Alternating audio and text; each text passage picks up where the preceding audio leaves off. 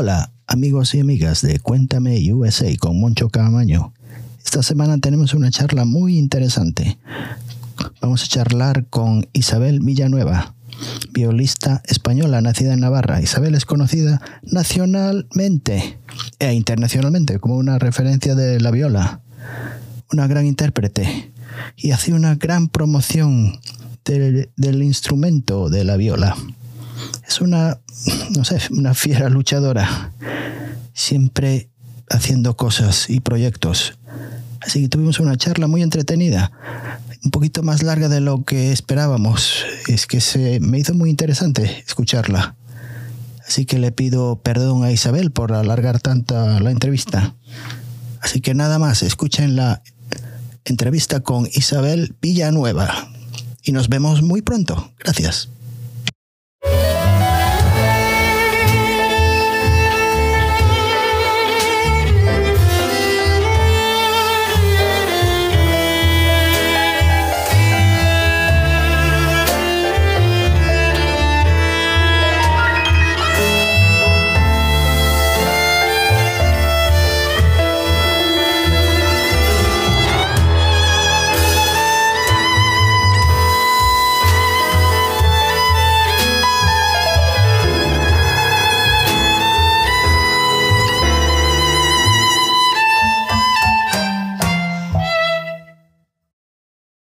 Hola, amigos y amigas, aquí estamos de Cuéntame USA con Moncho Camaña. Esta semana, eh, creo que, no sé, subimos un nuevo peldaño en, en mi labor por dar a conocer nuevos eh, artistas y géneros musicales. Eh, son géneros que me encanta descubrir y, y, uno nunca es mayor para, para aprender un poquillo. Así que hoy vamos a charma, charlar con Isabel Villanueva, que es violista española, nacida en, en Navarra y es conocida nacional e internacionalmente como una gran referencia de la viola por sus eh, eh, características y sus carismáticas y expresivas interpretaciones hacia el público y además ser, tener, hace una gran promoción del instrumento. Es muy luchadora. Y ahora mismo la tenemos, no sé, si está en Pamplona, si está en España, en Londres, no sé dónde la tenemos. ¿Qué tal? ¿Cómo estás, Isabel? ¿Qué tal? Encantada de estar con, contigo charlando. Ahora mismo estoy en España, sí, estoy en mi ciudad natal, en Pamplona, mm. y, y, aquí estoy, feliz de, de, tener esta conversación. Pues me alegro. Sí, eh, naciste en Pamplona, no hace muchos años, se puede, se puede decir. Sí, hace algunos, ¿eh? el tiempo pasa muy rápido. No, no, no. Todo, eh, naciste en, en Pamplona, en la, en la ciudad, ¿no? En la ciudad de Pamplona. Mm. Y ya a, a, muy corta edad, tu padre creo que fue no, te influenció mucho en, el, en tu gusto por la música, ¿no? ¿Fue tu padre? Porque tu familia siempre sí. fue muy musical, se puede decir. Sí, bueno, no, no profesionalmente, pero sí que mi padre empezó, él estudió la carrera de guitarra, aunque no se dedica profesionalmente a ello, y ya desde pequeñita pues yo le veía tocar en casa, siempre mm. cogía la guitarra y así como así fue como yo empecé, como le pedí, yo también quiero tocar, quiero mm. que me enseñe. Y a los 5 o 6 años me empezó a, a, enseñar a tocar la guitarra, empecé a, ir, a adentrarme en el mundo de la música y, y hasta hoy, ya es mi vida. ¿Y era tu padre que, que tocaba música clásica, flamenco? ¿Qué, qué estilo de guitarra? Ambas, tocaba Ambas. guitarra clásica y también guitarra flamenca. Mm. Entonces, mi amor por la guitarra eh, a todos los niveles, porque también me gusta el rock, me gustan todos los géneros, pero la guitarra es un instrumento al que le tengo muchísimo cariño. Mm. Y tanto en la clásica como en el flamenco, que son dos géneros que especialmente siento muchísima devoción, mm. pues, pues ahí está en mi corazón la guitarra y de vez en cuando la cojo, aunque evidentemente no, no estoy para nada en forma, porque yeah. es otra técnica diferente, pero, pero sí que es un instrumento muy bonito y además que, que, puede estar en cualquier parte, ¿no? Al final la guitarra te la llevas en cualquier sitio, mm. puedes tocar para amigos, puedes estar en familia, en fin. Mm. Pero me imagino que la viola también se puede, es, es, fácil de transportar, no es como que lleva un piano de cola de un lugar para otro. Sí, sí, no, la viola también se puede acordar, de hecho es más pequeña que una guitarra. Claro. Pero son instrumentos muy diferentes en realidad. Mm. ¿Y por qué la viola? Porque eh, te voy a decir, si ser sincero, yo conocía la viola, pero no, no sabía mucho de, composiciones, eh, porque hay bandas que yo escuchaba de estas progresivas que utilizaban la viola, no muy a menudo, pero sí, yo que sé, Kansas, incluso los Velvet Underground utilizaban la viola, John Kelly utilizaba en algunos temas, pero no, no sabía mucho más de ella. Eh, ¿Tú conocías ya la viola desde los comienzos o fue algo que apareció para ti en algún lugar que te enseñaron y dice, ¿qué te parece este instrumento? ¿Cómo fue? Fue algo parecido a eso, porque como te digo, yo empecé con la guitarra y entonces era mi instrumento. Yo ya a los ocho años gané un concurso, ya tenía muchas, mucha ilusión por, porque la guitarra fuera mi, instrumento para mi vida, no quería ser guitarrista. Y a los nueve años, ya entrando hacia el conservatorio, que de la primera de todas las notas, de todas las puntuaciones, y justo ese año tuve la mala suerte de que, o la buena suerte, de que no había plazas de guitarra. Mm. Entonces, eh, eso, claro, fue una sorpresa porque no estaba previsto, ¿no? Que, que, no pudiera elegir la guitarra, que era el instrumento que iba a hacer. Entonces me dieron la opción de escoger cualquier instrumento de los que había plazas durante un año y así ya luego me, pasaría la guitarra. Mm. Eh, y ahí fui cuando descubrí realmente la viola. Hice una ronda de instrumentos para conocerlos un poco a todos, escucharlos, ver los profesores, ver si alguno me llamaba la atención y cuando llegó la viola, pues el profesor recuerdo que estaba hablando de instrumento, que era más grande, yo desconocía totalmente, no sabía ni que existía la viola. Ya. Eh, más grande tal, y cuando tocó, y además utilizó las cuerdas graves para diferenciarlo del violín, claro.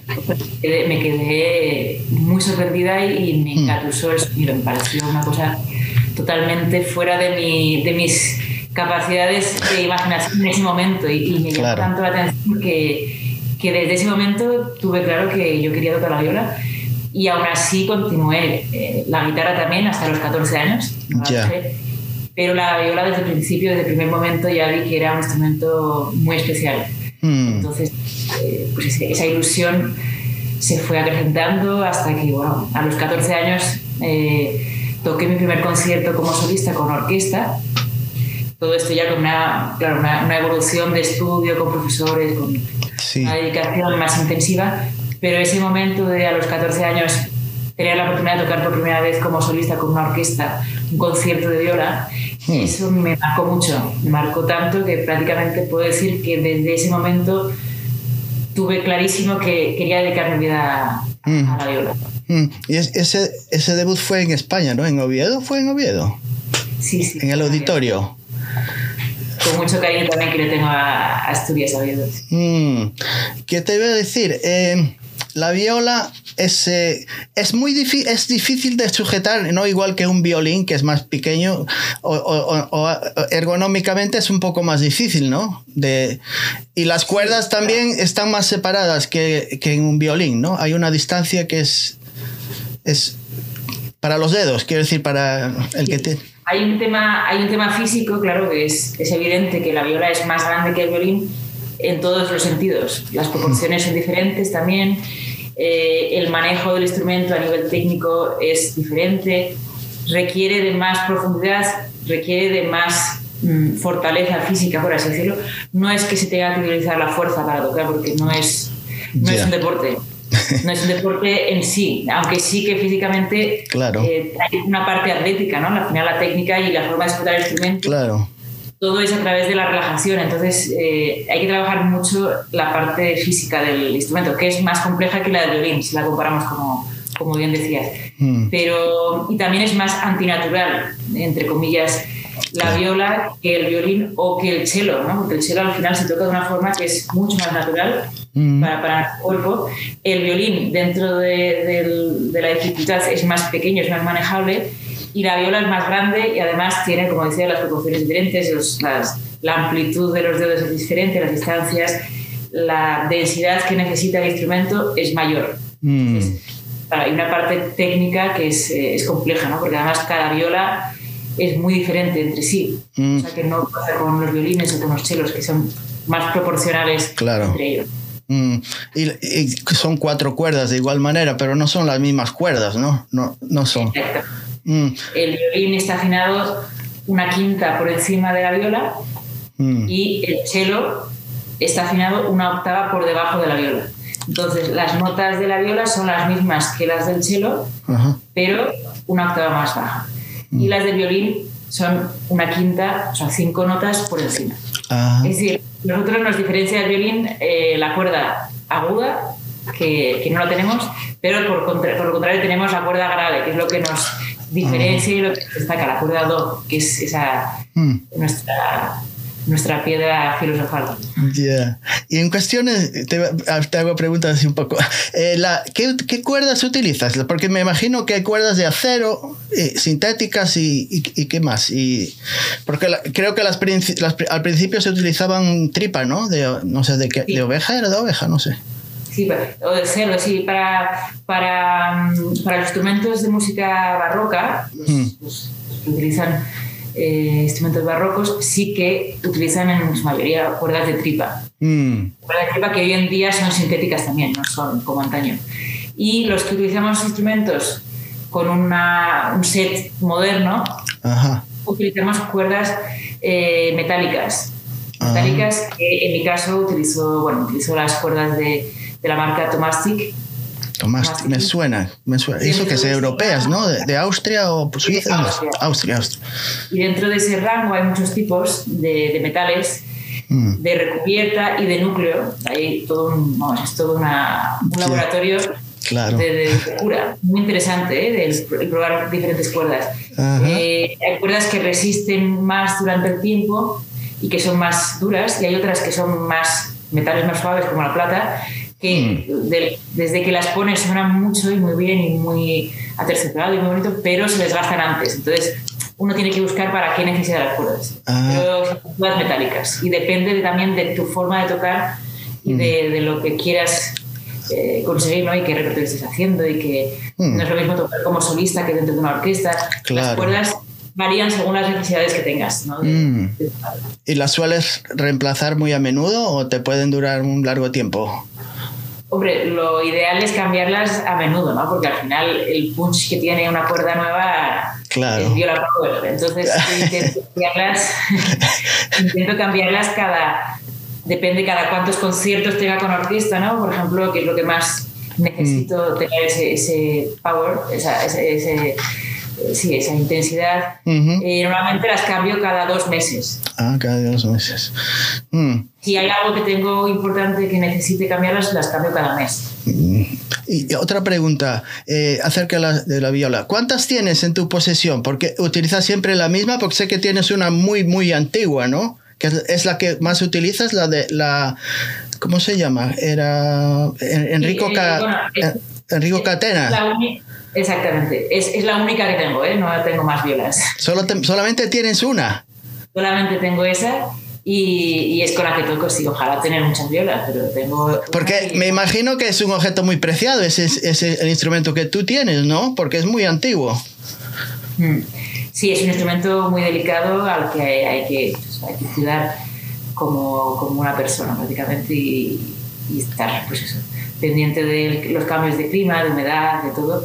Y mm. bueno, realmente la relación que tengo con la viola eh, es única y, el instrumento para mí es, sagrado, ¿no? Sea ese o fuese otro, ¿no? O sea, el, el, instrumento con el que yo comparto la mayor parte del tiempo, que en este caso es esta viola Enrico Catenal, eh, para mí es una relación casi de, yo qué sé, de, una relación personal, íntima. Si yo tocase con otra viola, estaría dedicando también todo ese tiempo a ese instrumento y para mí sería igual de, valioso, ¿no? Mm, bueno, eh, he escuchado hablar a, algunos compositores, eh, sobre todo a alguien que seguía mucho, que era eh, Tori Amos, que tocaba el piano o todavía, todavía toca el piano, que mencionaba que cuando, conocí, cuando eh, ella también toca el clavecín, pero me da la impresión que a veces eh, utilizaba, hablaba del clavecín como una, una materia viviente, como que ella conoció el clavecín conoció a ella cuando lo, lo, vio por primera vez. Era un clavecín muy antiguo también. Y lo tenía como, tenía un carácter casi viviente, como que tenía días buenos, tenía días malos, igual que una persona. Y se comunicaba de una manera muy, algo así, no sé, no sé si algo es algo parecido a lo que tú tienes con tu instrumento? Es algo mágico en realidad, porque, como digo, compartimos tanto tiempo, tantos años, tantas horas, mm. y además de una forma tan íntima, porque al final cuando trabajas con un instrumento, eh, lo que dices es un ser viviente, sí, porque está hecho de madera y las maderas mm. respiran, tienen poros, tienen vetas, eh, se comprimen o, se contraen con, con, con respecto a la humedad, al, clima, mm. reaccionan con tus estados de ánimo. Claro. Es decir, que si tú no estás contento, si tú tienes una preocupación, si tú tienes cosas, la viola no va a responder igual, porque tú tampoco vas a dar lo que tienes que dar mm. de la forma que una obra te puede requerir. Es decir, imagínate que yo estoy feliz, pletórica y estoy tocando una obra muy triste, mm. claro, tengo que ponerme en el modo de esa obra, de esa historia, de y lo mismo al contrario. Entonces, eh, cuando tú trabajas tanto con un instrumento y, y al final reacciona a, ti, y tú reaccionas a él, porque los instrumentos antiguos eh, ya tienen una personalidad, no claro. como los, los, más modernos que, que, al final los haces tú casi desde cero, pero los instrumentos tienen mm. dos tres siglos ya tienen una personalidad fuerte y se han desarrollado en la historia y hay mucha gente que los ha tocado antes que tú. Entonces, los tienes que despertar un poco y tienes que hacerte amigos del instrumento, pero desde una posición de respeto mutuo, porque el instrumento tiene mucho que darte y del, y del que yo puedo aprender mucho y viceversa. ¿no? Al final las técnicas se cambian cuando tienes un instrumento antiguo, mm. te vas amoldando y vas conociendo un instrumento y, y, no podría decir que ya lo conozco y que yo ya mm. haya descubierto todo lo que me puede ofrecer esta viola, ni mucho menos. Al final es, ilimitada, al final es, es, como una persona, nunca sabes hasta dónde has conocido a alguien o qué, con qué te puede sorprender, ¿no? Y al final es una relación muy bonita. Mm. Otra pregunta más de, de, la viola. ¿El arco que utilizas es el original o también o es, uno otro diferente? No, de, hecho nunca, o sea, los arcos y los instrumentos no vienen en par. Ok. Cada arco es un mundo y es ah, un mundo tan, tan, tan amplio como el de los instrumentos. De mm. hecho, el arco es como si fuera la varita de Harry Potter. Para elegir un arco que se adapte a ti y ah. que además concuerde con el instrumento es otro mundo. Ah. Eh, entonces, eh, sí, este arco es un arco que tengo que, que lo tengo desde que lo probé con la viola. No vino el arco solo y luego la viola, sino que el arco me conquistó porque venía bien también con la viola. Mm, mira tú. Es todo, es todo, es, sí, porque al final son cosas tan sutiles y tan sensibles que hasta la forma de coger el arco, un arco u otro, te puede ser, te puede ser más natural mm. que, otro. hay, hay, diferentes tipos de arco, diferentes tipos de reacciones de arco, mm. eh, formas de, técnica y luego de, con respecto al instrumento. es, es, un mundo apasionante, realmente. Sí, sí, es algo que me... Sí, investigar y, y ver distintas escuelas de de lutería, tanto de instrumentos como arquiteros, mm. y la historia, ¿no? Por ejemplo, los instrumentos antiguos, siempre se ha considerado que los instrumentos italianos, que se ha considerado siempre porque es realmente, realmente si no, la, la, la magia que tiene la escuela italiana de, de la construcción de instrumentos es la más valorada y, la, y con, con, razón, ¿no? y la más prestigiosa del mundo en toda su historia. En cambio, con los arcos, es la escuela francesa la que ha tenido siempre más valor y la que se ha especializado más y tiene por lo tanto más, más desarrollo. Mm. Entonces ves una escuela y otra, para, tanto para arcos como para instrumentos, puede ser un mundo. Y dentro de toda esa escuela pues hay muchos luthieres, muchos arqueteros ah. y hoy pues mira tú, no tenía ni la menor idea. Eh, y acerca, el arco también es más, es más grande que en el violín, ¿no? El arco en sí. El arco en realidad no es más largo, es ah. más pesado. Más, pesado. Ah, más pesado. pesado entre comillas, no es pesado. Ya, ya, ya, ya. Puede pesar 68 eh, gramos. Hmm, hmm. El violín 59. Entonces hay una diferencia de gramos porque el instrumento requiere esa densidad. Ah. Si vamos un poquito para atrás, ¿a, qué años? Porque te fuiste a vivir a, Londres, eh, joven, joven, bastante joven, ¿qué tenía? ¿18, 19 años cuando decidiste irte para Londres? ¿Era para, cuál, fue tu intención? Te fuiste tú sola, ¿no? No fuiste acompañada de nadie más.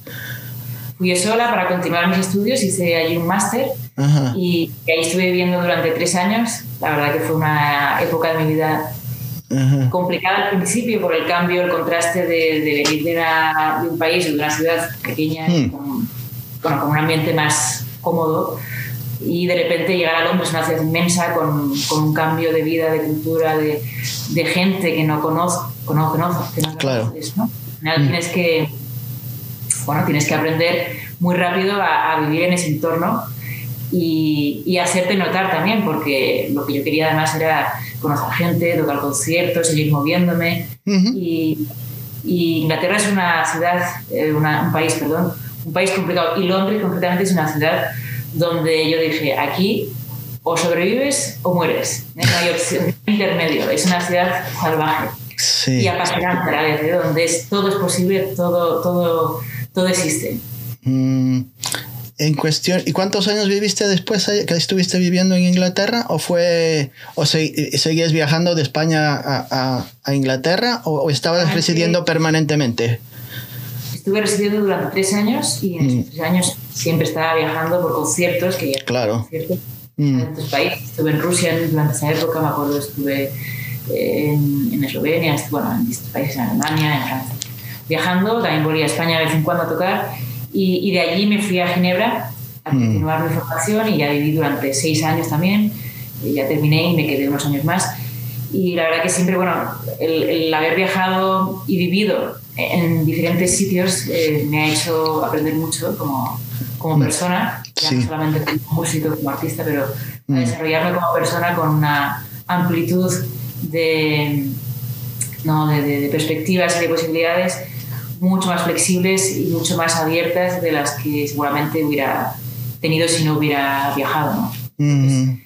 además me encanta viajar y conocer culturas, conocer gente y, creo que es súper enriquecedor para cualquier persona y más para un artista. Mm, has viajado por todo, por casi todo el mundo, por todo el planeta, pero eh, ¿a Estados Unidos has hecho algún, alguna vez algún recital? No, no he visto nada tuyo por acá. Es, no sé me, queda, me queda pendiente. Estados Unidos no he estado tocando nunca.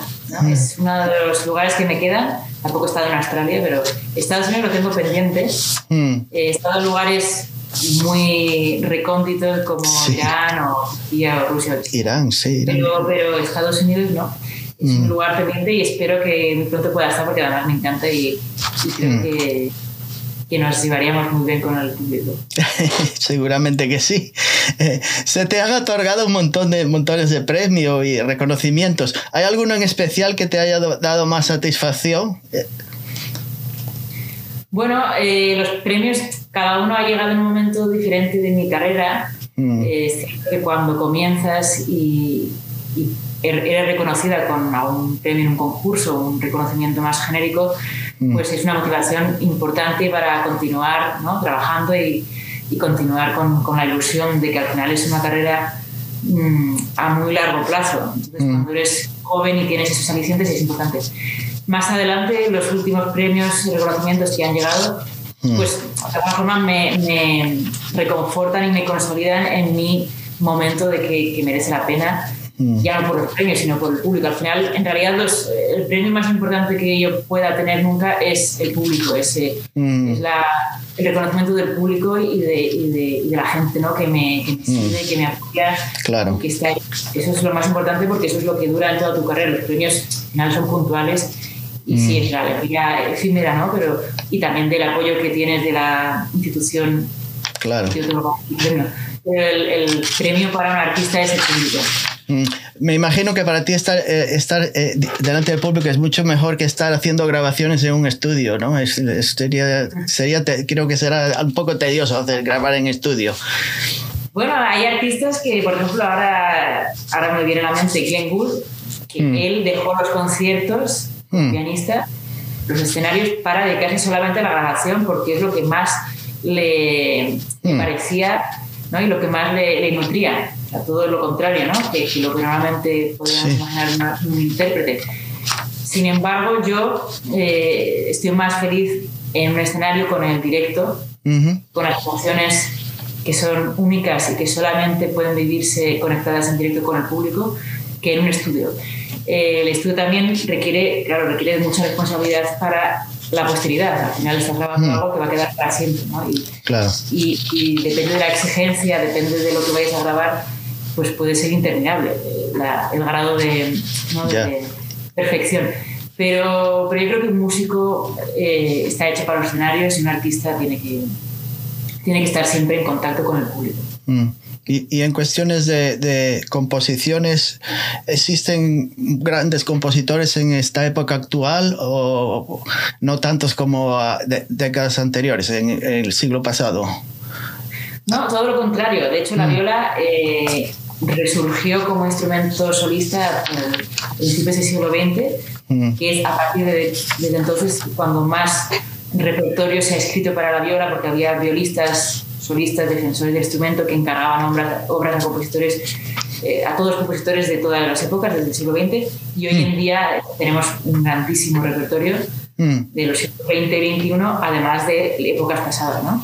Entonces mm. es un momento que la viola tiene, tiene un protagonismo muy interesante porque los, los compositores escriben pensando en la personalidad de la viola, no comparándolo con el violín ¿no? como instrumento que tiene que defenderse, sino como otra personalidad, otra mm. característica, otro, otro, otro espíritu diferente. Mm. Yo creo que hoy en día eh, las cualidades de la viola tienen mucho que ver con los momentos que estamos viviendo en la historia.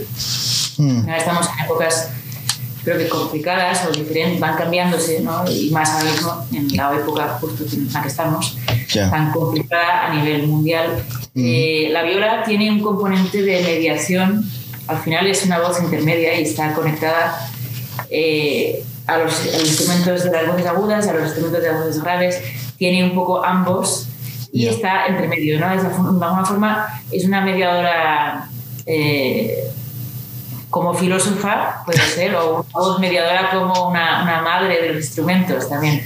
Y, y, de alguna forma tiene un punto de conexión mm. también ambiguo y, muy humano, ¿no? que es, es, imperfecto, por lo que creo que, hoy en día la voz de la viola y además por las composiciones que se han escrito recientemente de conciertos, de, de, personajes a los que se le ha atribuido la voz de la viola, tiene muchísimo que ver con hoy en día. ¿no? Se le ha comparado, por ejemplo, hay una obra del compositor georgiano Guilla Cancelli que se llama Styx, que habla, eh, que habla de bueno, que es, es un concierto para viola donde la viola ocupa el papel del conector del reino de los vivos y de los muertos, ¿no? del, Styx, justo el río ¿no? que mm. conecta ambos, ambos mundos.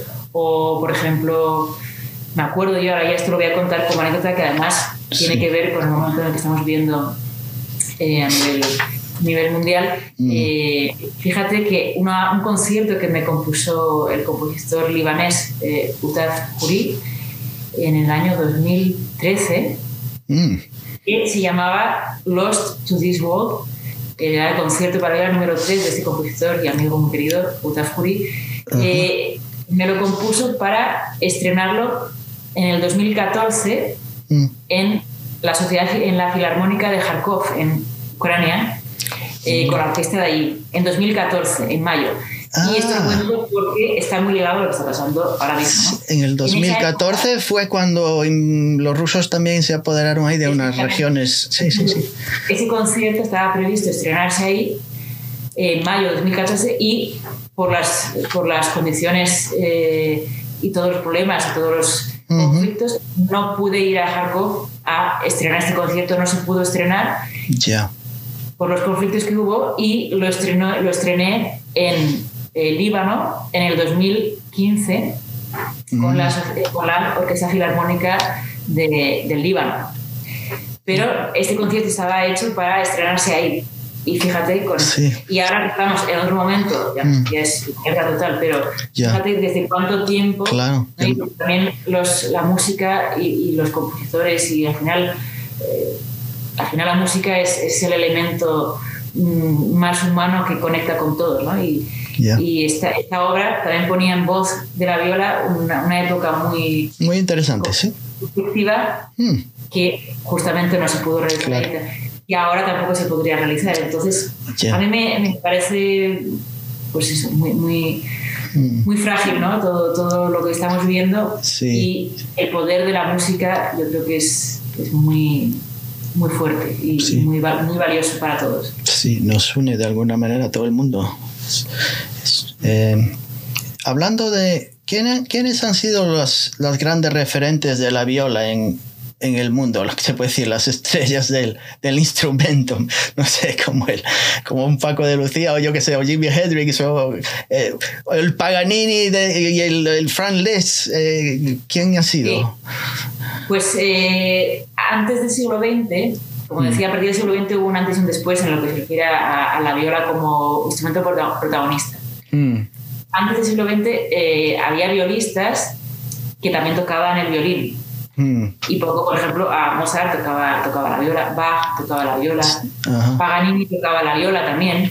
De hecho, estrenó su viola Stradivari con, con, su obra que compuso que se llamaba La Sonata per la Gran Viola, para poder estrenar hmm. su magnífica Y así otros varios, Borsak tocaba la viola, otros varios compositores. Pero a hmm. partir del siglo XX fue cuando realmente dos personas eh, muy relevantes para la historia del instrumento marcaron un antes y un después en, lo que se refiere a la viola. Y estas personas fueron los ingleses Lionel Curtis y William Primrose. Ah, Ellos fueron los que marcaron eh, el, contexto de la técnica de la viola, de la importancia de trabajar la técnica. De, eh, encargaron muchos conciertos a, a compositores importantes de momento, el concierto de Walton, el concierto de Bartok, Paul Hindemith, también otro de los grandes referentes de la viola en la historia, mm. también grandísimo compositor. Todo esto es de la primera mitad del siglo XX, ¿no? A partir de la segunda mitad tenemos violistas tan importantes como eh, Yuri Bashmet, que para mí es el, gran, el gran violista que, que, ha marcado y ha roto todos los moldes en cuanto a instrumento solista.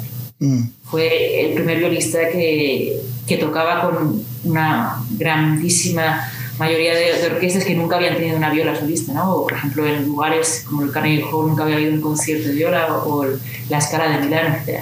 Mm. Y posteriormente hay otras personalidades tan eh, valiosas para la viola como, por ejemplo, yo destaco, además tenéis en Estados Unidos, Kim Kaskasian es una de las grandes violistas. Ah, eh, además, eh, muy interesante toda su, su labor tanto de la música actual como de otras músicas románticas, etc. Pero su conexión con la música actual eh, ha sido siempre muy fuerte y eso es muy valioso para, para el desarrollo del instrumento. Mm. Más de la... mm. Tengo una impresión que a lo mejor estoy equivocado. El, oyente de la música clásica es es mucho más exigente, se puede decir, eh, en cuestiones de técnica o métrica y precisión que los que escuchan música pop o, o rock o como que es más difícil de, de, de, esconder un fallo en como cuando es un en la música clásica como que en el rock a lo mejor un sonido bien fuerte duro o algo así no se puede distinguir si te, si te has equivocado o en alguna cosa. Es, es más preciso el, la música clásica para interpretar no sé hay, hay, un, hay un tema que sí que tiene razón que, que es verdad que la el, el, oyente, mm. hay diferentes tipos de oyentes de música clásica, pero sí que hay un oyente melómano exigente que, que ya mm. está muy acostumbrado a una calidad muy alta de, de las interpretaciones que escuchan grabaciones, claro. que luego también exige lo mismo en un concierto. Entonces, claro, de una, de una grabación que está todo, eh, todo trabajado y todo editado y todo al final no tiene tanto que ver como con un directo en el sentido de la perfección. Pero esa perfección es una perfección eh, imaginativa, no es una perfección real. Mm. Porque al final la música, da igual el estilo que sea, el rock, el pop, el flamenco, la música lo que quiere es transmitir. Si no hay emoción, si no hay mm. ese desgarro, si no hay esa, esos pelos de punta, mm, por muy perfecto que sea la exigencia, eh, no sirve para nada. Entonces, eh, yo también creo que hay un falso mito de, pensar que la música clásica tiene que ser perfecta o, es más exigente a la hora de, escucharse, mm. pero es mucho más valioso alguien que te haga derramar una lágrima que alguien que toque mil notas por segundo o que toque perfecto no transmita nada. Eso no sirve para, para nada, para eso te pones una máquina. más aún hoy en día. Hoy en día, con toda la tecnología y todas las posibilidades de perfeccionar cada nota en, una, en un disco, eso mm, está, bueno, está bonito, pero no sirve para, para, mucho. Lo que sirve es poder mm. desgarrar el corazón de alguien en una nota. Que se te quede grabado para, para, para, toda tu vida y, y conectes con, con, ese intérprete. Mm. Y eso pasa en todas las músicas. ¿eh? Puedes estar tocando Jimi Hendrix, puedes estar tocando, bueno, Jimi Hendrix no porque es un, dios de la guitarra, pero puedes estar tocando muchas notas, puedes estar tocando pero en un momento dado de esas notas ya te puede tocar de una forma que, mm. que, no, que no te toque ningún otro guitarrista mm. o un cantante. y, lo puedo extrapolar a cualquier género. El flamenco, que es un género mucho más salvaje, mucho más eh, de encarne viva, como digo, eso es inmediato. O hay conexión o no hay. No hay intermedio. Eh, entonces, ya. Y Beethoven lo decía, tocar una nota errónea se perdona, tocar sin pasión no tiene perdón. Y ya lo decía Beethoven hace muchos años. Ya hace muchos años, sí, sí, sí. Antes de mi Hendrix, antes de, antes de todo el desarrollo del siglo XX, por lo cual siempre se ha buscado emocionar. Mm. Y uno no tiene que tampoco tener una gran voz para, para hacer al público eh, sacar una lágrima o hacer o tener una, un gran coro. hay un tema, hay un tema interesante, porque eso de la gran voz o, o de, o de la gran sí, puede ser la gran voz para un cantante de rock o de otras músicas, mm. puedes tener una voz mala, pero tener algo dentro que sea muy especial, ¿no? O tener un sello, tener una diferenciación.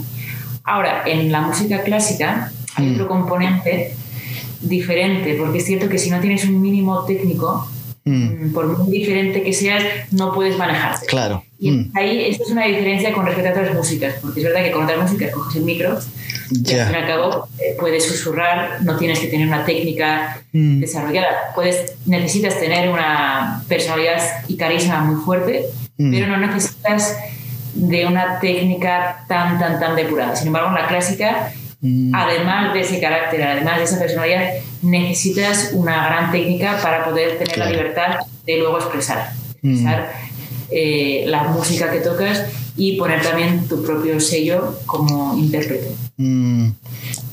Y la, la relación de, de, los seguidores, del público en la música clásica ha evolucionado con los, eh, con otras épocas, ¿no? Creo que ahora eh, una persona como tú, cuando te veo en algunos vídeos o por ahí en YouTube algo, eh, tienes una relación más estrecha, más personal con el público. No sé si hace en otras eh, épocas era de, esa manera, no eran tan cercanos hacia el público, o si eran.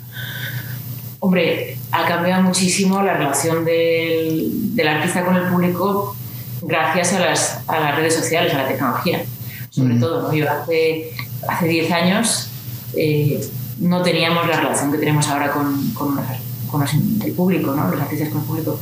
Mm. Creo que eso es una cosa eh, bueno, muy positiva mm. para también, sobre todo, eh, diferentes tipos de música, concretamente la mía, la música clásica, sí. que siempre se ha asociado al distanciamiento de artista con público, que que los artistas eran intocables, aparecían en el escenario y desaparecían y claro. una aurea. No, los artistas eh, somos personas, como, mm. todos, con nuestro mundo también de, de necesidad de, bueno, de dedicación eh, o aislamiento, pero por otra parte somos personas que nos disfrutamos de la vida, necesitamos eh, conectar con nuestros públicos y las redes sociales para eso sí que han hecho, yo creo que han hecho mucho bien. Ahora todo hay que tener una medida, ¿eh? porque también traspasar los límites de algo demasiado cercano, demasiado cotidiano, mm. no, no, creo que sea positivo para un artista, porque al final mm. eh, no, estás, no, estás contando tu vida, estás contando tu música. Claro. Entonces hay que tener el grado suficiente para mostrarte al público, con tener un, contacto y a la vez mantener tu, tu privacidad. Sí, la distancia un poco, sí. Y, sí, eso también es algo que, que, hay que tener cuidado, porque está todo tan abierto y tan ilimitado muchas veces no se piensa en que, en que también es un trabajo ¿no? de, de cuidar al público, de cuidar de ti mismo y de, y de tener un respeto por, por, por, tu vida y por, por la música, sobre todo, que al final es lo más importante. Ya. ¿Y, ¿Y, tú cómo, por qué elegiste ser solista y no pertenecer a algún eh, grupo? ¿Es algo personal, algo que... Mm, porque elegiste ser solista y no... Bueno, elegir, elegir más que elegir, no podría decir que elegí ser solista porque ojalá fuera todo tan fácil. Mm. Ser solista o no, no se elige, yo creo que se persigue, ¿no? Al final, eh, yo creo que un músico tiene que, tiene que probar todas las opciones y de hecho tiene que nutrirse de todas las opciones y de todos los formatos que existen en la música mm. eh, para tener el desarrollo artístico en todas sus vertientes. Un músico de orquesta, un músico de cámara, la enseñanza, la fusión con otras músicas, proyectos diferentes, interdisciplinares, solista. Es cierto que para ser solista, eh, a diferencia de otros ámbitos que son muy distintos y no por ello mm, son menos importantes unos de los otros, eso es importante también destacarlo. Pero para ser solista yo creo que mm, además de tener una técnica, de mm. tener una, un toque de muy alto nivel, hay otras cualidades humanas muy importantes como eh, el carisma, la personalidad, la persistencia, ¿no? la, la, fortaleza física y mental. Y luego el aguante que tú tienes que tener eh, cuando llevas una vida de viajes, mm. de muchas veces eh, en solitario, la mayoría de veces, de tener una, una vida diferente que la mayoría de gente. ¿no? Esto, cuando te lo imaginas sin vivirlo, puede ser maravilloso y, y es una, un ideal que hasta que no vives no sabes cómo es esa vida. Y cuando la vives, ciertos tipos de personas encajan y otros dicen, no, yo prefiero una vida de otro tipo. Porque no, no todo es lo que, lo que se ve en las redes sociales, precisamente. Ni en los conciertos, ni eh, en el escenario. Luego está el backstage, luego está otro tipo de vida. Mm. Y yo creo que tienes que valer para esa vida. Por supuesto, te tiene que gustar. Sí. Y tienes que ser consciente de que al final la música eh, es, no es lo más importante en tu vida porque la vida es mucho más, pero que sí que es una, es una parte fundamental en tu vida. ¿no? Al final es algo que has dedicado toda tu vida desde, pequeño y que mm. es importante, bueno, darle el valor que corresponde. Y a mí, yo recuerdo una anécdota cuando yo tenía 8 o 9 años, estaba empezando a estudiar la viola, mm. eh, un, un amigo, un violista de una orquesta, yo llegué ahí de pequeña con, con, la viola y estaba muy emocionada, muy motivada, y me dijo, que sepas que la viola es un instrumento difícil, bueno, la viola como cualquiera, pero es un instrumento difícil, necesitas dedicarle mucho tiempo, muchas horas, vas a tener que dedicar muchas horas, tienes que ser paciente, es una, un trabajo de una carrera de fondo pero tienes que saber también que todo lo que tú inviertas a la viola, la viola te lo va a devolver. Siempre va a estar ahí. Siempre va a estar ahí. Y eso es una frase muy bonita y siempre se me ha quedado, siempre se me quedó ah. Todo lo que tú des al instrumento, todas las horas que tú pases en el instrumento, todo lo que tú trabajas, todo lo que tú desarrolles, siempre queda ahí, no se pierde.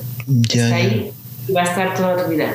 Y, y fíjate que en la vida pasan tantas cosas que cuando, cuando, claro, cuando va evolucionando la vida, cuando van pasando los años y ves que eso es, realmente cierto, todo lo que tú has eh, invertido a nivel emocional, a nivel de horas, siempre está ahí. Es, una, es, algo, es algo maravilloso, ¿no? Pero no es todo la música. Si no hay vida, no hay música. Claro, entiendo. A partes iguales, eh, nos encanta la vida y hay que disfrutar y hay que vivir y la vida es muy corta. Entonces hay que vivirla a todos los niveles al máximo. Eso también es uno de mis, vamos, de, de, de mis objetivos en, en, esta vida. Claro. Una pregunta que te iba a hacer cuando estás interpretando, es, como hablando de problemas que uno puede tener un día, tienes un mal día, te levantas de mala manera o te estás, tienes cosas pendientes. Cuando estás eh, actuando, eh, puede ocurrir que estás tocando una pieza y al final de la pieza no te has enterado de lo que has hecho hasta haberla terminado, como que es algo automático, que no, como estabas en otro mundo, no, no se te fue así de rápido, no sé, algo así. ¿Te puede pasar? Como, que, como cuando conduce un auto y, y lo llaman por teléfono y cuando se da cuenta ya está en casa y no se acuerda de haber pasado por una calle o por pasado semáforo y nada. ¿Te puede pasar eso también? Mm, no, no, no, porque en el caso de tocar una obra, o sea, sí, no, no estás tocando de forma automática. Mm. que los dedos, la parte técnica, ya es automática en ese sentido, pero la parte de interpretación no, la parte de interpretación tú tienes que estar con tu mente, con todos tus sentidos eh, concentrada en ese momento, en esa obra, en, en, toda la frase, en todo el concierto que estás haciendo, y entonces no es automático. Pero la parte de los dedos, para poderse liberar y poderse dedicar a la parte artística, a la parte de interpretación, sí que es más bien automática. Pero, por ejemplo, lo que decía, si tienes un mal día o, o tienes realmente una situación grave que estás viviendo, dolorosa, etc., eh, claro, nadie, a nadie le importa tu vida. Cuando sales del escenario, para bien o para mal, puede ser el día más frío de tu vida o el día más triste. Nadie sabe y nadie le importa. Y no puede eso afectar a tu interpretación. Eso es difícil por la, la, ¿no? la, la fragilidad de nuestras emociones como personas.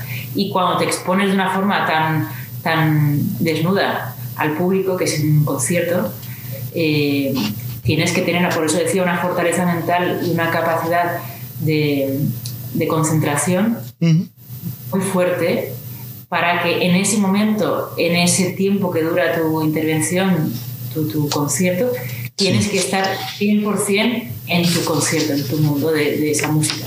Eh, mm. eh, hablando de discografía, porque sacaste un par de discos, ¿no? En el 2017 con eh, el pianista François Dumont eh, se titulaba Bohem, Bohems, ¿cómo se dice? Bohems. Bohems. Eh, en, el, en ese mismo año sacaste dos discos, me parece, ¿no? Dos en el mismo año. Eh, este, el disco Bohem es mi primer trabajo discográfico, es, es mi, disco, por así decirlo. Mm. Y, el otro fue una colaboración eh, que me invitaron a grabar el concierto de viola de José Zárate, un concierto que estrené yo misma en el 2010 y mm. que se grabó en el 2016, posterior salida al mercado del 2017. Mm.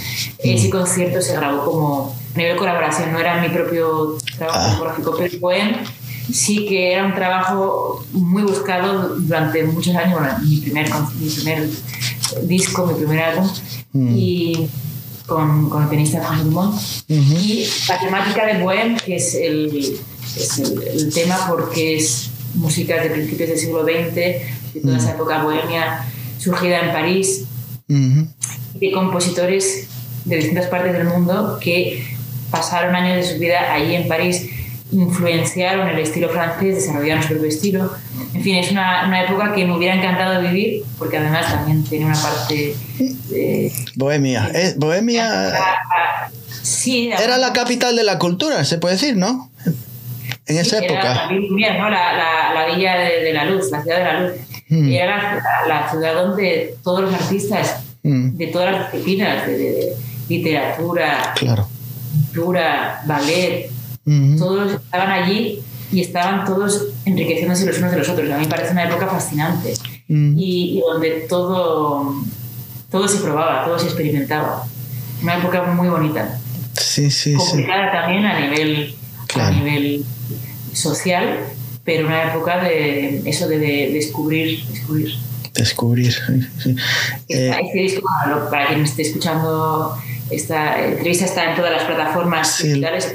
Lo he visto en Spotify, lo he visto, fue cuando lo vi en Spotify y, y De hecho, en 2018 ganó, ganó el, el, el ah, premio a disco de clásica del año. bueno, realmente que el primer disco ¿no? que tenga este reconocimiento, además de otros que tuvo. Sí, sí, sí, eh, sí. Pues es, es, muy bonito. Lo escuché, lo escuché bastante conduciendo en mi auto.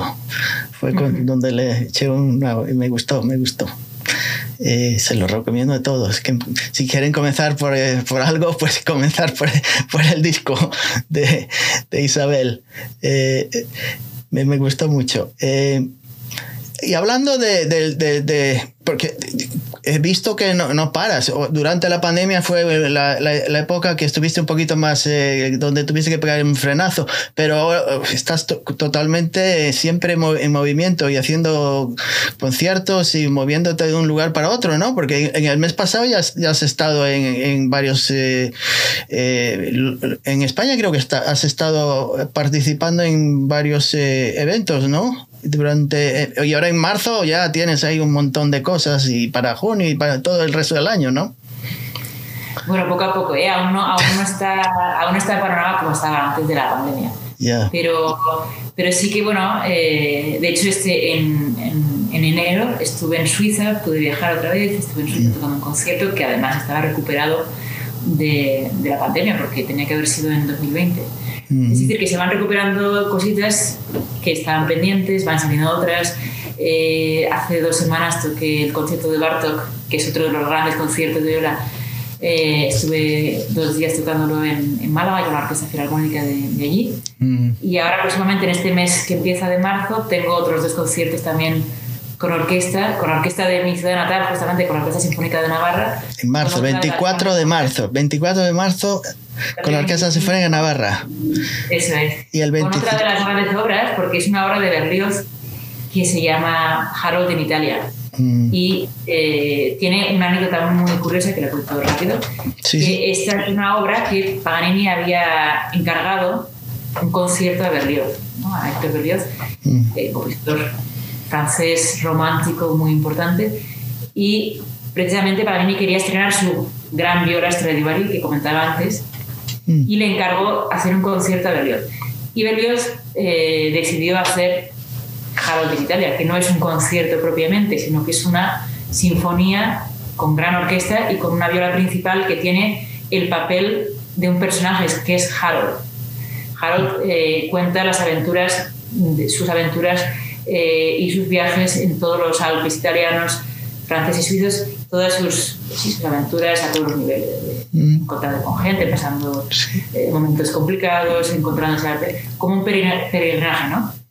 Y cuando eh, Paganini vio la partitura y vio que no era un concierto virtuoso como él se imaginaba, porque Paganini quería lucirse de una forma muy virtuosa y, y sí, fuegos artificiales, eh, rechazó hacer el estreno y entonces se enfadó y dijo que no le interesaba esa obra y que él iba a escribir una obra para poder estrenar su viola, que esta obra es la Sonata per la Gran Viola.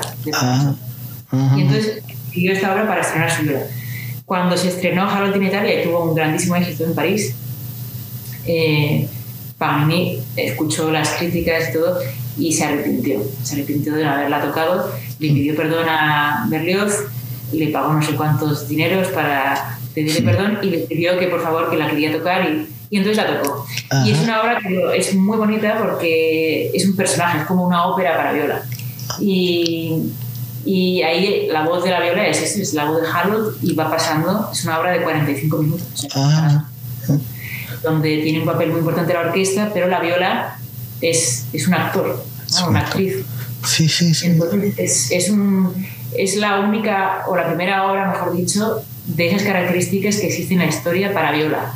Muy interesante. No es un concierto, es una, como una ópera, yo diría, es una ópera para viola. Mm. Eh, esto es lo próximo que tengo, ya. que tengo muchas ganas. Y, y sí, bueno, los meses van pasando y van saliendo proyectos diferentes, además... Ya, te, iba, te iba a preguntar acerca te iba a preguntar de ese proyecto que tienes, que se llama uh, Signos, ¿no? Que es una que es como una colaboración, es una mezcla entre danza y música.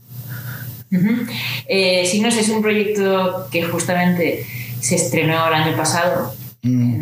el pasado sí, el 2021, eh, y que surgió como una idea de juntar la danza, el movimiento físico y la música a la vez. No, no, separarlas. De una forma que fuera un concierto de viola coreografiado, donde yo al mismo tiempo de tocar tuviera también una interpretación física. Y gracias a Antonio Ruz, que es el coreógrafo y bailarín que participa en el proyecto, bueno, participa, es, lo hemos realizado conjuntamente, o sea, una, creación desde cero que partió desde la música del compositor húngaro Kurtak, compositor vivo, y a mm. través de su mundo artístico, de su mundo mm, imaginativo, fuimos desarrollando todas las posibilidades físicas junto con la partita número 2 de Bach. Entonces este proyecto es, como digo, es un concierto coreografiado donde yo no toco y él baila, sino yo toco y yo también a la vez me voy moviendo, me subo a una silla, él me coge. Todo es una narrativa eh, conjunta. O sea mm. que es un desafío, es un reto para, para, mí. muy grande y a la vez muy, muy interesante porque esto supone una evolución en mi carrera eh, importante, ¿no? Y luego Cuando, cuando sales de ese mundo y tocas un concierto quieta, wow, ya, lo hecho. Claro, claro. Es muy bonito que este año también vamos a realizar en otros en, lugares. En abril, creo que va a ser en Tenerife, si estoy en lo cierto, ¿no? Tenemos, eso es, Tenerife, tenemos San Sebastián también, en abril. Y, mm. y sí, sí, sí, tenemos tenemos muchas ganas de poderlo llevar a, muchos sitios. Ojalá vayamos a, Estados Unidos. Sí, ¿verdad? Sería maravilloso. Es algo, muy novedoso. Sería no sabía hecho algo así mm. con esa profundidad ¿no? de conectar en, el, en, la misma persona el intérprete y, y la danza como, como, este proyecto de signos. Mm, pues ahora cuéntame también un poco, porque te he visto con esas camisetas así muy llamativas de, del Viola Power, que ya llevas unos cuantos años haciendo promoción del instrumento y, mm, te he visto en montones de, lugares con y alumnos con las camisetas puestas también. Sé que has dado, das clases también, diste clase de viola y bueno, hay un montón de cosas que haces que sería, nos pasaría un montón de tiempo aquí hablando. Pero ¿qué, ¿qué, es eso de Viola Power? ¿De quién, de quién fue, fue idea tuya, me imagino? Eh, ¿cómo, ¿Cuándo comenzó eso de, la, idea de, decir quiero hacer promoción, que la gente sepa lo que es la viola y todas estas cosas? Pues Viola Power en realidad es algo que no es que lo haya inventado yo, esa palabra, ¿no? Pero es algo que decíamos siempre los violistas, pues de forma de apoyo, de medio broma, Viola Power, ¿no? Como de ánimos. Como mm. Nadal dice, vamos, pues yo la power. Algo, algo así más de, de ánimo y de, motivación. Pero yo dije, esto no es suficiente, esto hay que hacer algo con esto porque eh, la viola tenemos que, que, nutrirnos más y que conectarnos más con, con, todo el mundo, con todos los violistas y con también los amigos de la viola, con el público. Y mm. entonces en 2018, creo que fue, 2018, mm. eh, fue cuando salió este tema de Viola Power ya en todo su esplendor con las camisetas, con todo. ¿no? El diseño lo hizo además eh, mi colega Miquel Urmeneta, que es un gran dibujante mm. y artista que le encanta la música y que, y que hizo un diseño muy chulo, muy moderno ¿no? para, para lo que es la música clásica, la viola, y que mm. conectó inmediatamente con, con, todo el mundo. Y, y, sí que, más que el tema de las camisetas, que sí es lo que más se ve, pero es mucho más, ¿no? Es, Viola Power es un movimiento sociomusical de, de, de apoyo y de, bueno, de defensa radicalmente y de promoción de la viola a todos los niveles, ¿no? Y eso al final, un símbolo tan, eso, tan fácil como unas camisetas puede conectar a tanta gente. y, y, realmente lo ha hecho, ¿no? No quiero que se quede ahí, pero bueno, esto es un proceso que va más a largo plazo. Sí, sí, sí. Y ya en este poco tiempo que al final no se ha hecho ninguna promoción especial ni ninguna eh, publicidad nada, ya solamente con, con, las camisetas o con el Instagram de Viola Power y tal, ya ha tenido muchísima eh, aceptación y cuando he estado viajando a Latinoamérica o a otros países, a mm. Londres, gente tenía las camisetas o tenía las camisetas o conocía ya Viola Power. Entonces, bueno, es, bonito, ¿no? Las formas que tiene eh, en la actualidad, en el siglo XXI, de conectarse con, con, todo el mundo y el tema de la mm. viola y la música, pues me parece, muy parece bonito y son formas nuevas. Al estamos, como digo, en el siglo XXI y, y, mm. la vida y la evolución pues marcan caminos nuevos. Mm. Eh, tres preguntas más y no te hago perder más el tiempo. Eh, que les suelo preguntar a todos mis eh, entrevistados. Eh, ¿Qué es lo, lo, peor que te haya sucedido en un escenario? Eh, ¿Problemas de sonido? ¿Problemas de salud? me imagino que del público no creo que tú hayas tenido ningún, ningún problema, ¿no? no como otras bandas que le pues, puede, puede pasar con que le lanzan algún proyectil o cualquier cosa. Pero, ¿qué es lo peor que te haya sucedido a ti hasta el momento? O que te tengas un recuerdo malo.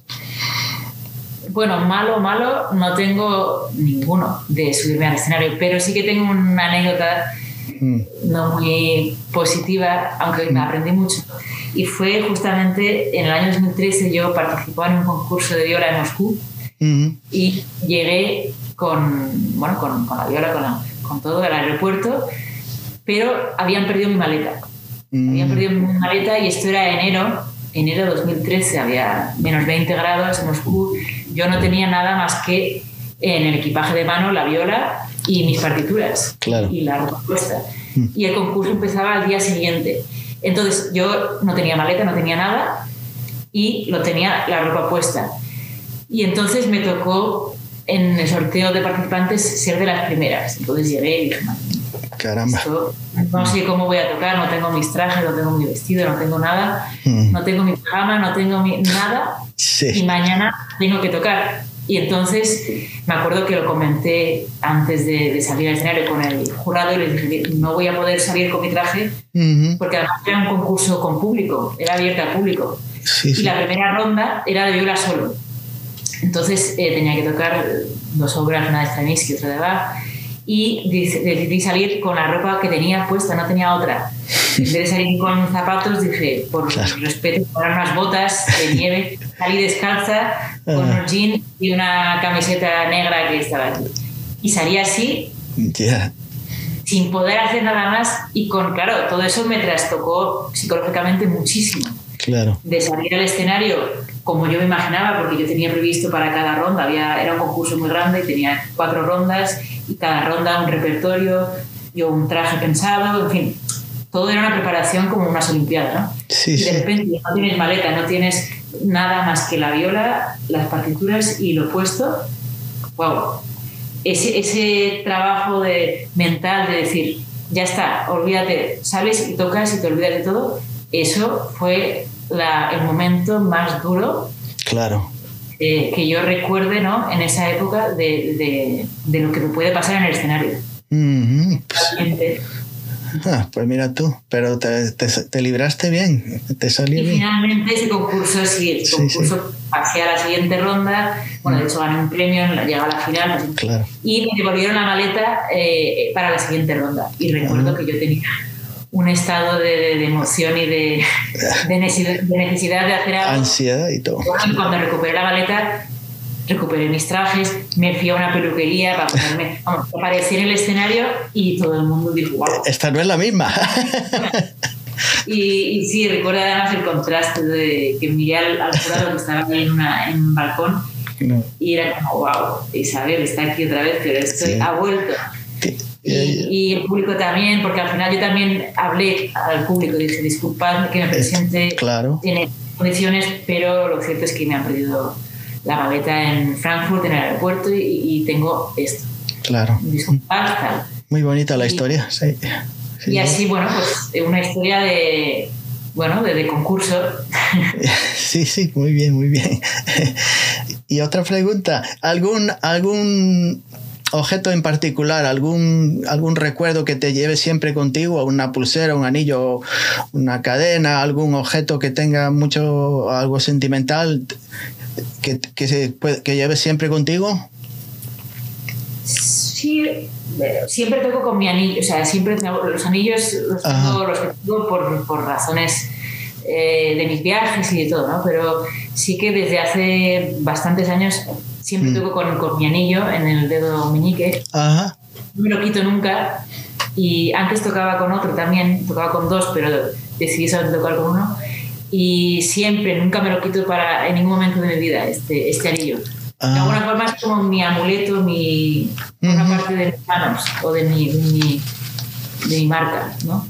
Y, y, lo tengo y no me lo quito, no me lo quitaría. Yo si me, si me vieras en un concierto... ¿Sin él? Ya no sería yo. Ajá. A lo mejor tiene sí, 10 años. Mm, o, sería, o, sería igual que la viola, el, la viola y, el anillo. Puede ser, no, la viola, la viola es mucho más importante. No, me, imagino. Además, tienes que ir con ella a todos los lugares, ¿no? Me imagino que es imposible que la puedas dejar. Aguántame la viola, que ya vengo ahora. Eso, eso no correría nunca. No, no, no. Voy a con la viola voy a todas partes y y si estoy en un aeropuerto, voy al, servicio con una viola, voy a un bar, la pongo al lado mía. en fin, siempre la viola forma parte de mi cuerpo. Sí, claro, claro. Eh, y la, una últimas preguntas. Eh, te gusta mucho oh, el flamenco, ¿no? Y, la música, lo he, lo he, leído por ahí, ¿no? Es que, y la música electrónica. ¿Qué es lo que tiene el flamenco que te llama, que te atrae de tal manera? ¿Qué es lo, el sentimiento? ¿Qué es lo, claro? el flamenco es una música de una pureza y de una, de una conexión con, con mm. nuestro juego interior que no tienen otras músicas. Mm. Al final es una cosa muy... O sea, también es muy de tradición, ¿eh? No todo el mundo lo... Seguramente lo entienda de la misma forma que lo entiendo yo, pero para mí tiene un componente personal y, y que mm. conecta con mi interior más profundo muy fuerte. Y para mí el flamenco transmite transmite la vida. Mm. Eh, ah, estamos hablando de las dos cosas, del cante y la música. o ¿Más la música que el canto o las dos cosas? Ambas. Ambas. Una guitarra flamenca de Paco Lucía es mm. impresionante y el cante también. Es decir, mm. la música como el flamenco en general. En general. el, baile, el baile, también me parece desgarrador. A mí, bailador, bailadora Mm. con esos taconeos, con esa, esos movimientos, ese lenguaje corporal, me conecta de una forma con, con mi esencia fuerte. Ya. Mm. ¿Y, ¿Y, la música electrónica, porque no, no es muy no tienen mucho que ver con la música. Bueno, tiene que ver con la música. Todo tiene que ver con la música clásica. Es el núcleo, la raíz, me imagino, de, toda la música, pero, o de la gran parte de la música. Pero, ¿qué es la música electrónica? ¿De qué hablamos? ¿De, compositores eh, de estos de, de avant-garde o grupos nuevos? ¿Qué, ¿Qué, es lo que, hablando de música electrónica? Dentro de la música electrónica, hay muchos géneros. claro. Eh, a mí me gusta mucho la música electrónica eh, en vivo, o sea, la que se crea en vivo.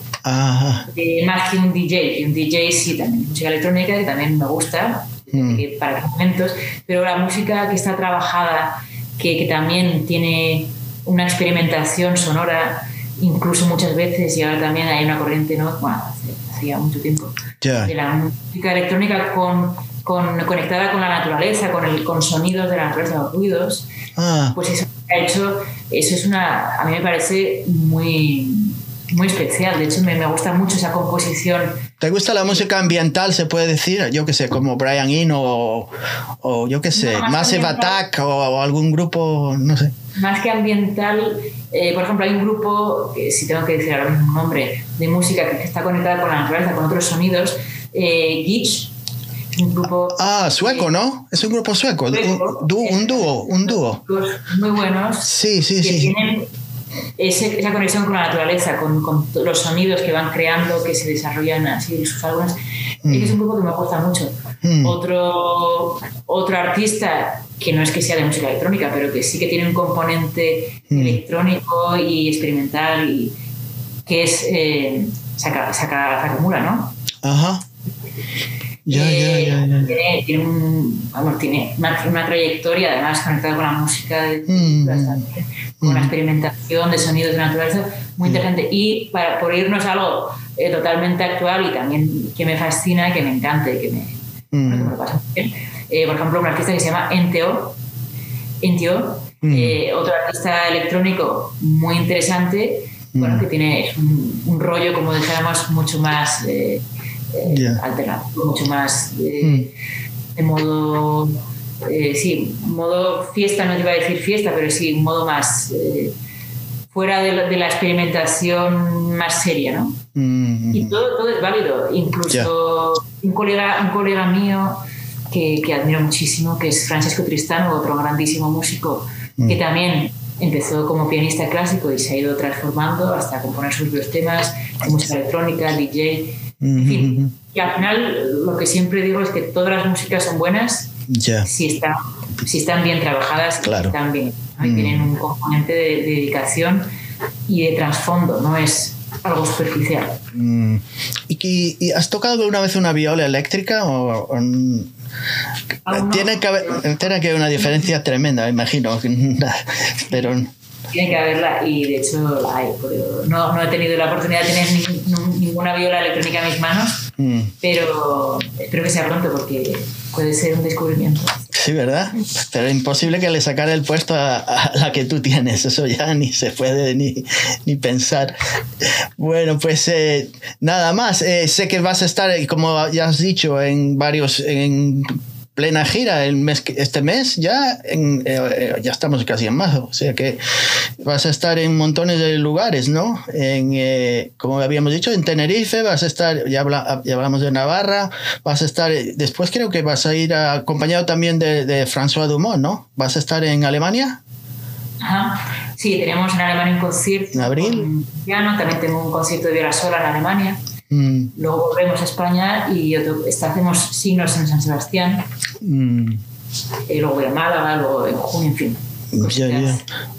Pero sí, sí, tengo próximos dos meses tengo... Tienes, tienes mucho que hacer, no, no habrá tiempo para, para aburrirse. para disfrutar y, y, hacer disfrutar al público que venga a escucharnos. Ya, pues me alegro. Y para los que me están viendo, ya, si quieren saber algo de ella y de conocer su música y todos sus proyectos, es muy fácil. Eh, Isabel Villanueva, hay alguna por ahí, pero no hay tantas, no es como poner José Pérez. Eh, se encuentra muy fácil. Eh, en las redes sociales fue donde yo la, la, vi por primera vez. O sea que no, no es tan difícil de, de, escuchar su música y saber lo que ella hace. De Viola Power, creo que también Viola Power está en, en las redes, fácil de encontrar. Y en, los, en YouTube pondré los enlaces a todas sus, sus eh, redes. Y la web, que tiene una página web con su nombre, que es eh, eh, Isabel Villanueva, no sé si es .org o .com, ¿qué es? .org. .com. Mm, fácil de, de, dar con ella. Así que nada más. Eh, he aprendido un montón de cosas. Tengo que volver a escuchar la entrevista para, para saber todo lo que me contó, porque me ha dicho un montón cerca de, de, de, de, lo que ella hace y de la música y de la viola que es para escuchar varias veces. Así que te deseo todo lo mejor este año, que oh, las cosas creo que están mejorando, si no fuera por estas malditas cosas que están ocurriendo ahora con la guerra y todo esto, este, ya pone uno de mal humor. Pero a ver si las cosas van mejorando poco a poco y se arregla de alguna manera y los locos estos que tenemos de, gobernantes se, se, ponen las pilas un poco o se, o se relajan, no sé, no sé lo que es. Pero bueno, nada más. La, la entrevista y esta conversación que al final se ha alargado, ¿eh? Al final se ha alargado. Sí, y, eso, y eso que no quería, y no sé, pero se me escapó el tiempo. Mí me ha gustado, me ha gustado, espero que quienes nos escuchen lo disfruten también. Y, y, estamos conectados, ahora, ahora más que nunca estamos conectados en las redes en, y luego ya en el directo, por supuesto. Espero muy pronto estar en Estados Unidos y... Sería, un, sería una maravilla poder conocerte también en persona. mucho éxito con el, con el podcast, con el programa. Sí, gracias. Y, con, todo, con todos esos proyectos. Muchas gracias. Pues nada, cuídate y all the best, como se suele decir. Gracias. Hasta luego.